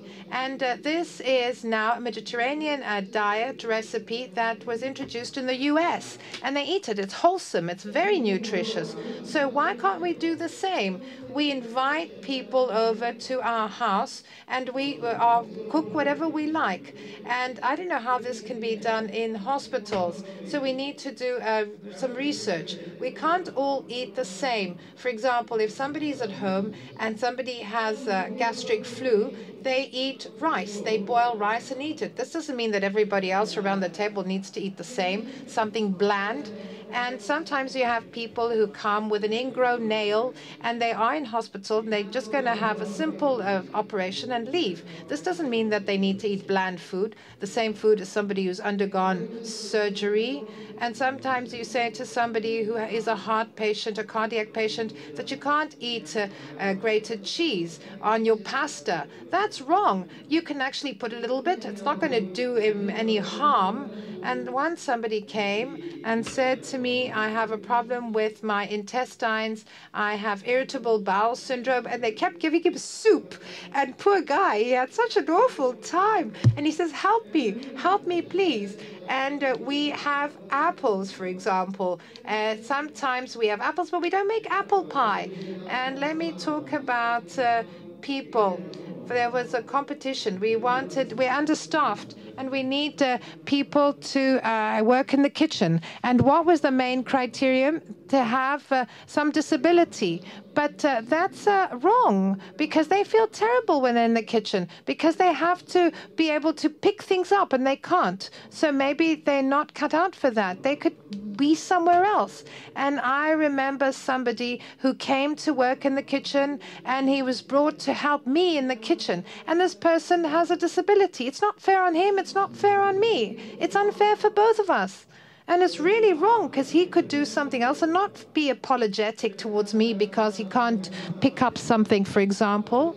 And I actually uh, have to uh, tell you that sometimes we uh, open up uh, early in the morning, and sometimes we have a mincer, and you know that as soon as, for example, you've worked uh, on it for a number of hours, it'll it won't work anymore. You have to stop using it, and this is unfair because for example, at home, we're very careful when we cook food and we don't uh, use a lot of salt. And people say hospital food is terrible, it's bland, it's terrible. And how can you accept that the patient, that your loved one in hospital is eating bland and make you, you play jokes on them and we put up with it, we tolerate that? That's unacceptable. We have to put an end to it. We have to make it tasty.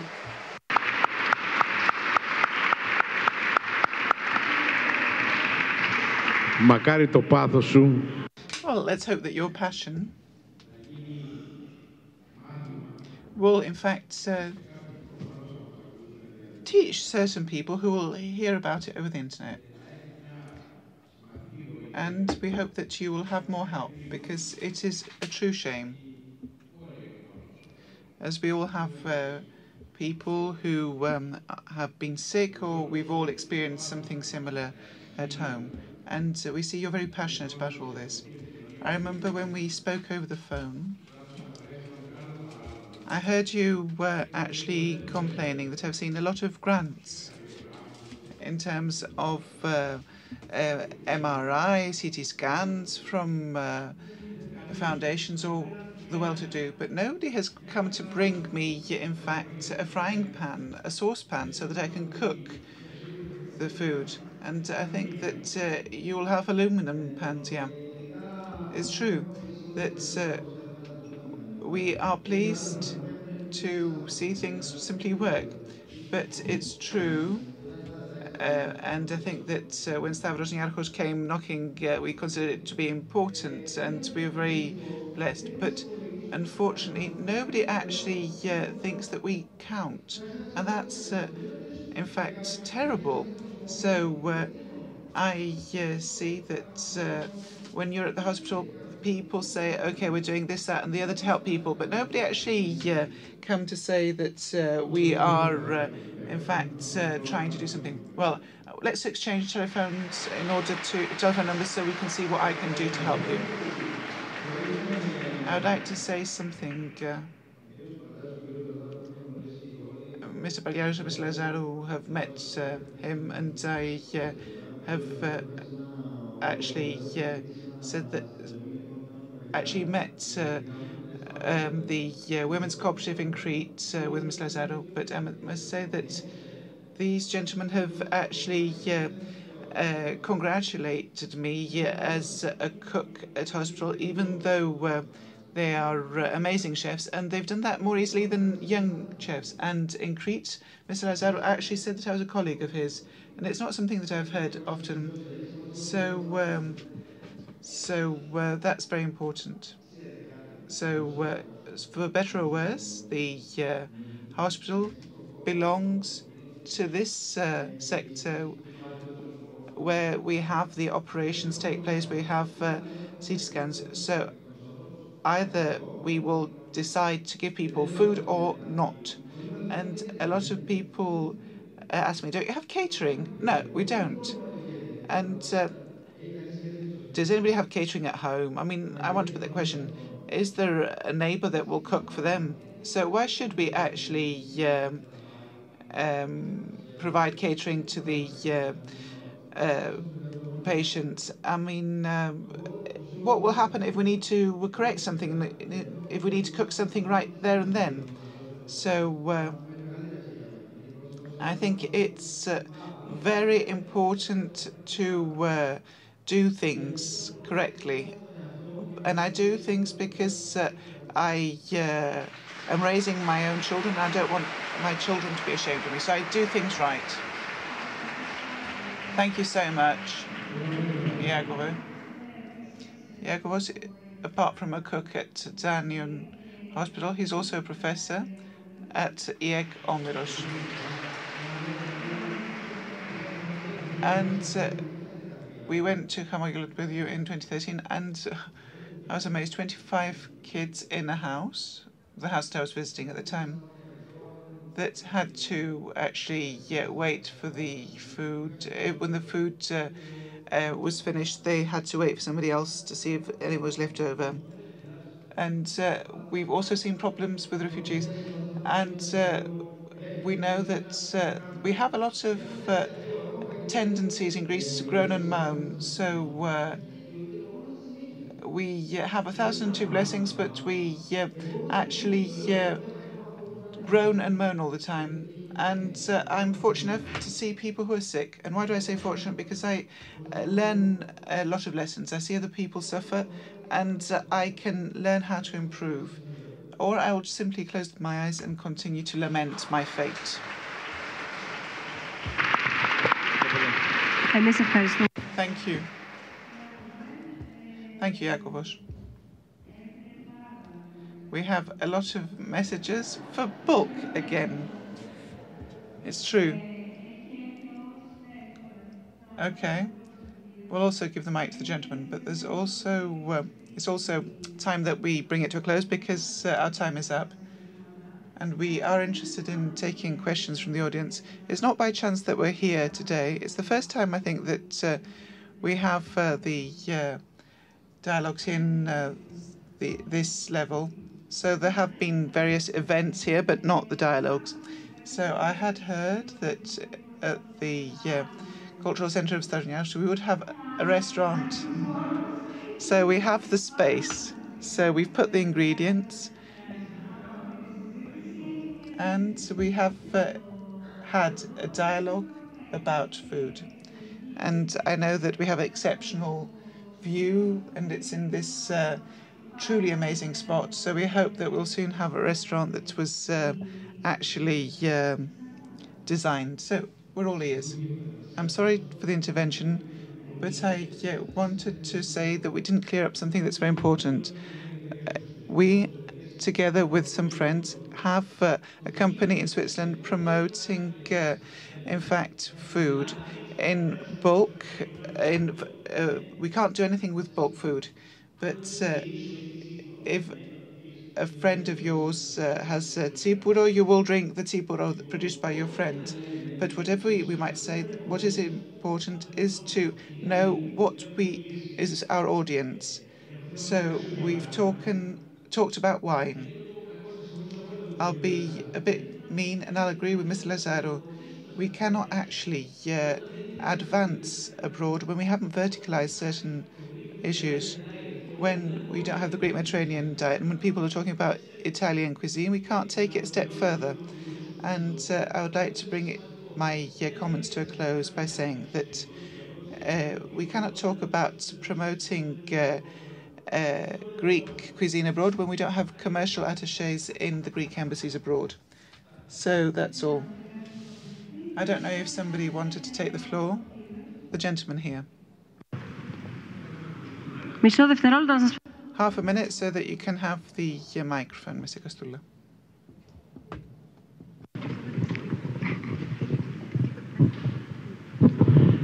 Λέγομαι Κοστούλας. My name is Κοστούλας. I would like to address a question mainly to Mr. Lazarou, not personally, but uh, as a representative of uh, the uh, Guild of uh, Restaurateurs more generally. So on behalf of which added value will a wine that uh, bought for five years can be sold at 25 euros? So, this question is uh, linked with the major issue of uh, bulk products, perhaps the products who also have a large portion of the blame because they also bottle the wine, but they also have other packages, um, and we see that they. Uh, actually do this wrongly. So, why do you actually stop people from buying a second bottle of wine if you sold it at 15 years rather than 25 years? And we know that when they've actually uh, finished the first bottle and they have to, they would like to uh, drink another glass of wine, they think, hmm, I'll have to pay yeah, 25 more euros. And that means that the restaurant bill is uh, 30% comprised of the cost of wine. So I agree completely uh, with you uh, when we talk about uh, bottled over bulk. We will always opt for bottle. I think it's uh, very wrong of people to actually opt for bulk wine. So I'm just actually uh, asking whether consumers actually are going towards uh, bulk because of the price concerns. Thank you. Mr. Kostoulas, I'll answer, but I think that we should uh, make this understood.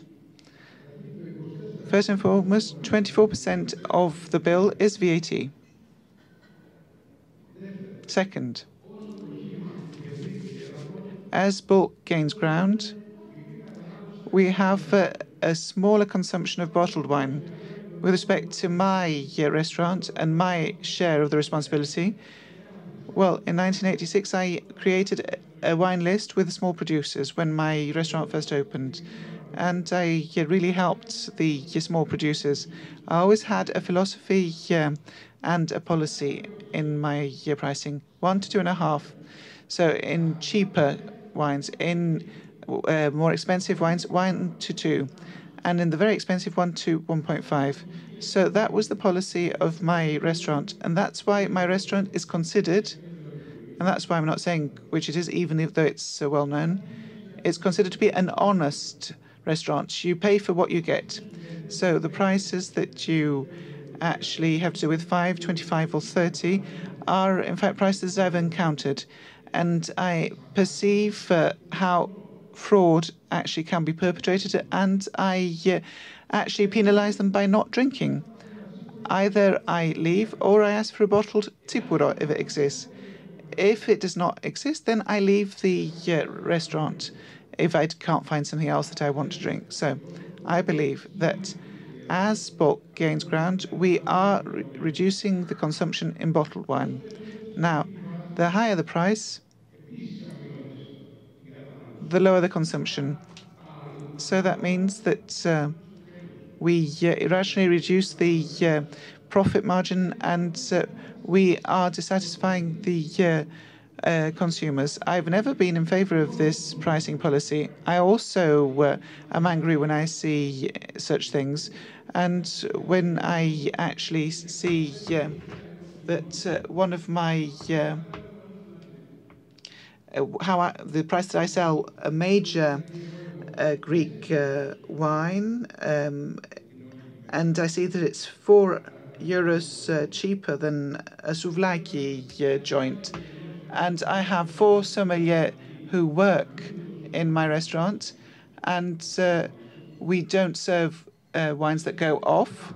We take them back. We offer the wines in a good glass, and there's a good cost. There's a large cost that has to do with the uh, glass breaking. It's about twelve thousand a year. Are the um, glasses uh, broken in a good restaurant? So it's a huge amount, about a thousand euros a month for broken glasses. It's not, in fact, uh, the consumer that's to blame. It's the people who serve the wine, and they try to make haste in order to serve more people. So when I limit the uh, bulk wine, I increase bottled wine consumption. I support small producers. I try to talk with the producers in order to secure a better price in favor of the uh, consumer, not the restaurant. So that's my policy. So I've seen what you have uh, actually uh, identified, but there's no guild. Uh, there is a loss of uh, work and fraud. But those restaurants who do this, in fact, uh, are punished by people either today, tomorrow, or soon enough. I don't know if I was able to uh, address all points, but I can't add anything further. Off mic, we can't hear the speaker. Are there any other questions? The lady over there, could you please bring the microphone to the lady? Unfortunately, we have come to the end. Well, let me say that Stelios Parliaros has prepared uh, sweets for you, and very nice ones at that. So on your way out, you can taste them.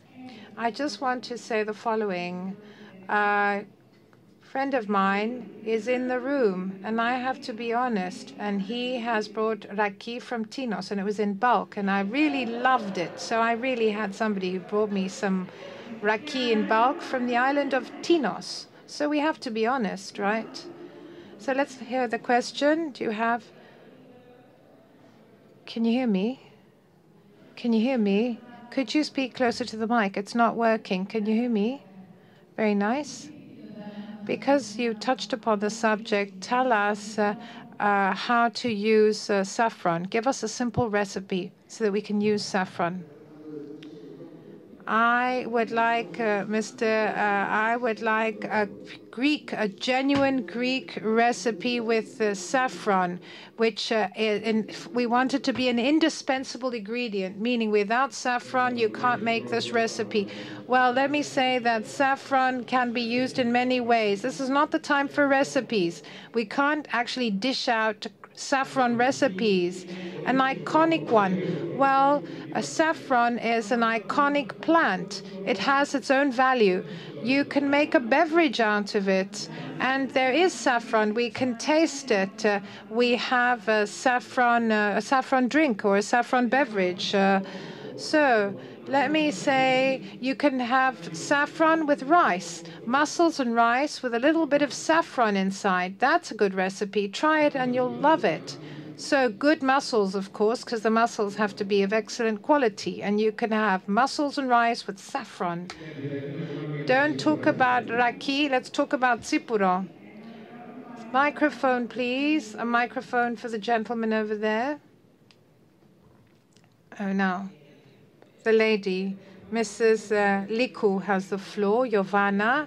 We're not acting clever, but it's good for us to say things that people don't know when we are before such an audience. In Greece, we don't have the right to use the word raki. Raki, unfortunately or fortunately, is a word that can be used only by the Turks. Why? Because they were able to uh, actually uh, patent it first, and they have a trademark, uh, the Raki trademark. So we use the term tsikoudia in Greece, and if it's not certified, we don't know the alcohol or methanol content.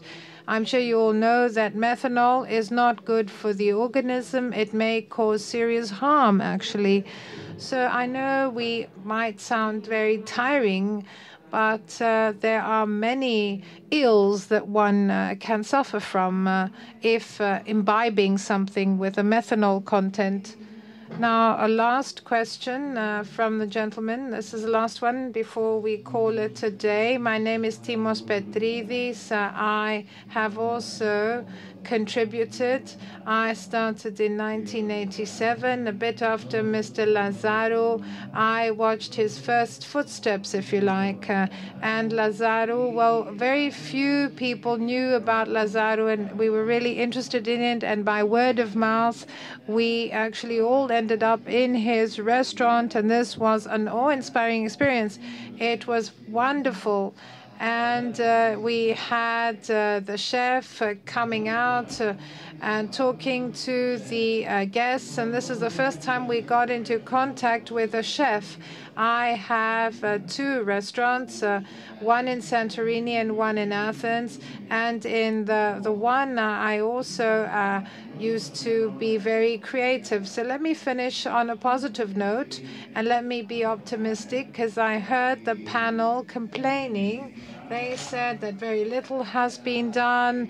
Greece is to blame. Greeks are miserable. They're to blame for their sorry situation. The Greeks are backward. So when we started in 1986 and 1987, we were lagging behind. We were the laggards. But now, so many years later, we actually have uh, caught up. We have uh, standards uh, that are the European Union standards. The Greek cuisine is known the world over. There are many books. Many books have been written. If you go to a library or if you go to a bookshop, you'll see that there's a whole section with the Greek uh, cookbooks. Some are good, some are bad, uh, and uh, some are, are excellent. And the National Tourism Organization has also published two books in English and in Greek about the Greek cuisine.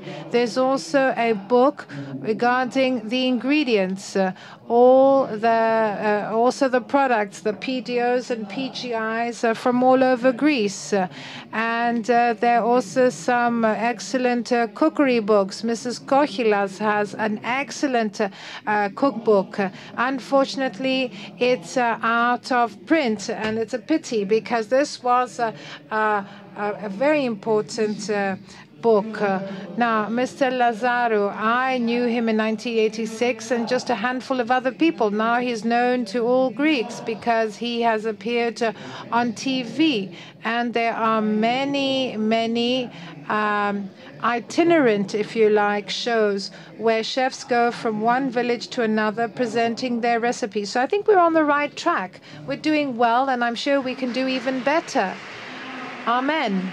Now, one last question, one final question, but uh, Efi Lazaridou also wants to say something very briefly after we uh, hear from the last person who would like to ask the question, because we really have to finish. So, good evening.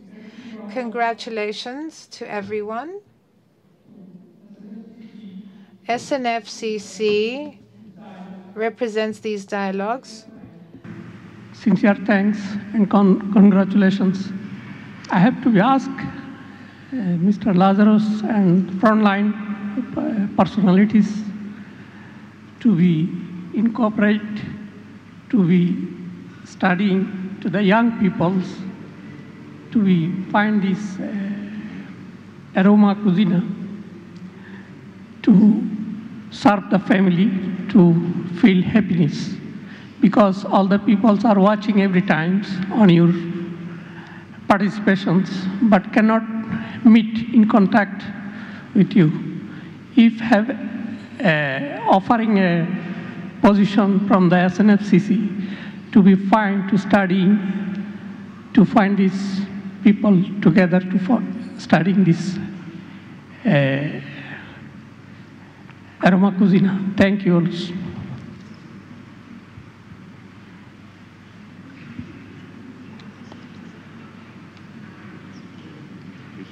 Ορίστε. Ναι, ίσως... Ε, ε, So maybe on the internet uh, you can send your proposals. So please send your proposals via the internet to the Stavros Niarchos Foundation. then uh, this uh, uh, proposal will be evaluated. And if you'd like to address any questions to Mr. Lazarou, send them to SNF, and we will forward them to him, and we'll see how it goes. We'll take it from there. Thank you very much. Please be very brief, Effie, because we're running late.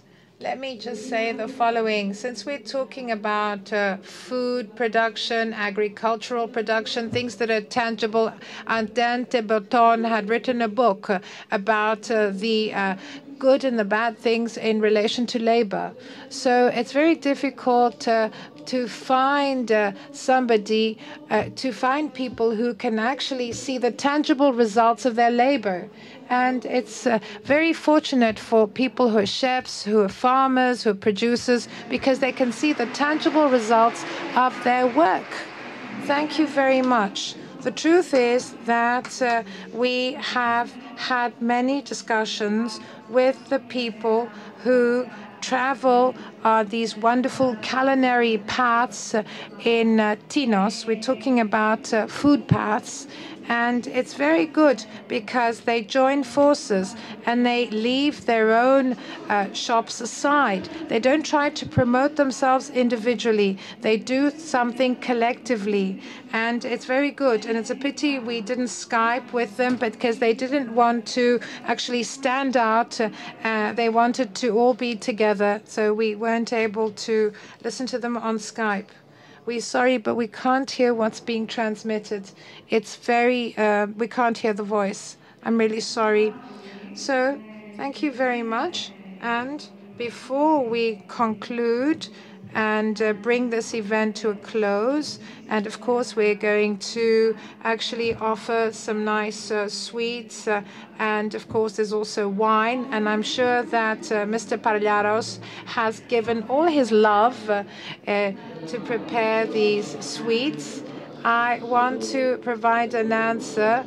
Uh, I don't want to be confused. When I said Timos, that uh, we don't have recipes for the Greek cuisine, that's true, meaning something official. We know that there are cooks, for example, who have their own recipes. I'm talking about a school, for example, where there's a set uh, set of recipes. Uh, uh, I'm talking about the responsibility of those higher up, in higher places. When we say national cuisine, I'm offended to see that Cordon Bleu is one of the books taught at a Greek school.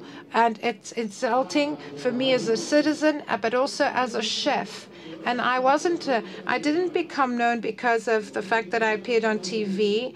I was famous for my ethos and for my work, meaning I went to a TV show which was about uh, cooks. It was like a competition. But I stopped uh, working there because uh, I wasn't happy there. Now, if there's another show and I, I'm invited to it, I will accept if it's what I would like to do. Thank you for reminding me of the past. And I see this young lady who'd like to take the floor. Yes. And this will be the very last speaker, the last person asking a question. Who's this lady? This lady. And who's calling? Somebody's calling.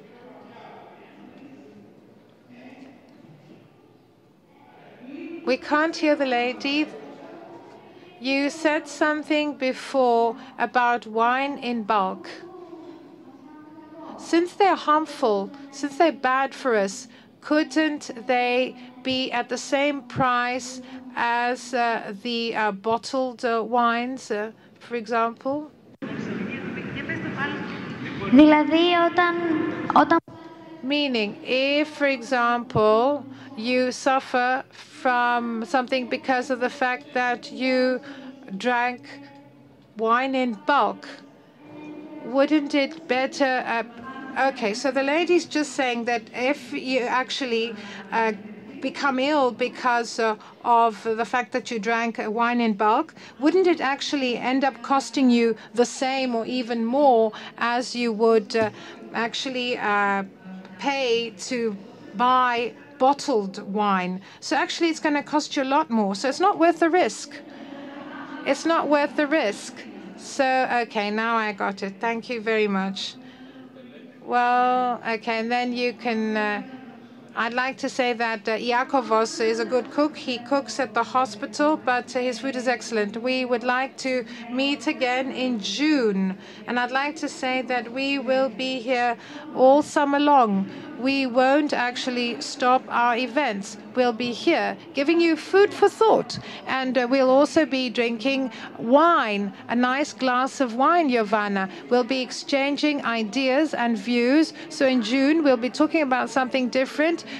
that is not that pleasant. It's something that is of concern, polarization, and divisive speech. So we want to put an end to that, and we will talk about polarization. SNF Agora Institutes at John Hopkins uh, Hospital. This is a, a discussion on different interventions taking place in democratic regimes, in democracies, and they're testing them putting them to the test. This is something of concern, so you can register. The new, uh, the next event is on the 20th of June. Those of you who'd like to register, go to snf.org and uh, under the category dialogue, so you can register for our next event. Now, July. In the July event, I will need your help because we'll be talking about football. Things are going to become complicated for us ladies, Lenya, but I think we'll be able to manage. We will manage. We are going to talk about football. We're going to talk about the World Cup. So why don't you actually uh, make a proposal and say, let's put on our swimsuits and go to the canal for a dip in the canal. Well, there's August, and August uh, is a very hot month. So who knows what we will be doing in the month of August? Maybe putting our swimming costumes on and going for the dip in the canal. So thank you very much. Thank you for coming. Thank you for being here. And thank you for those of us, uh, for those of you who watched us over the internet, and see you in June.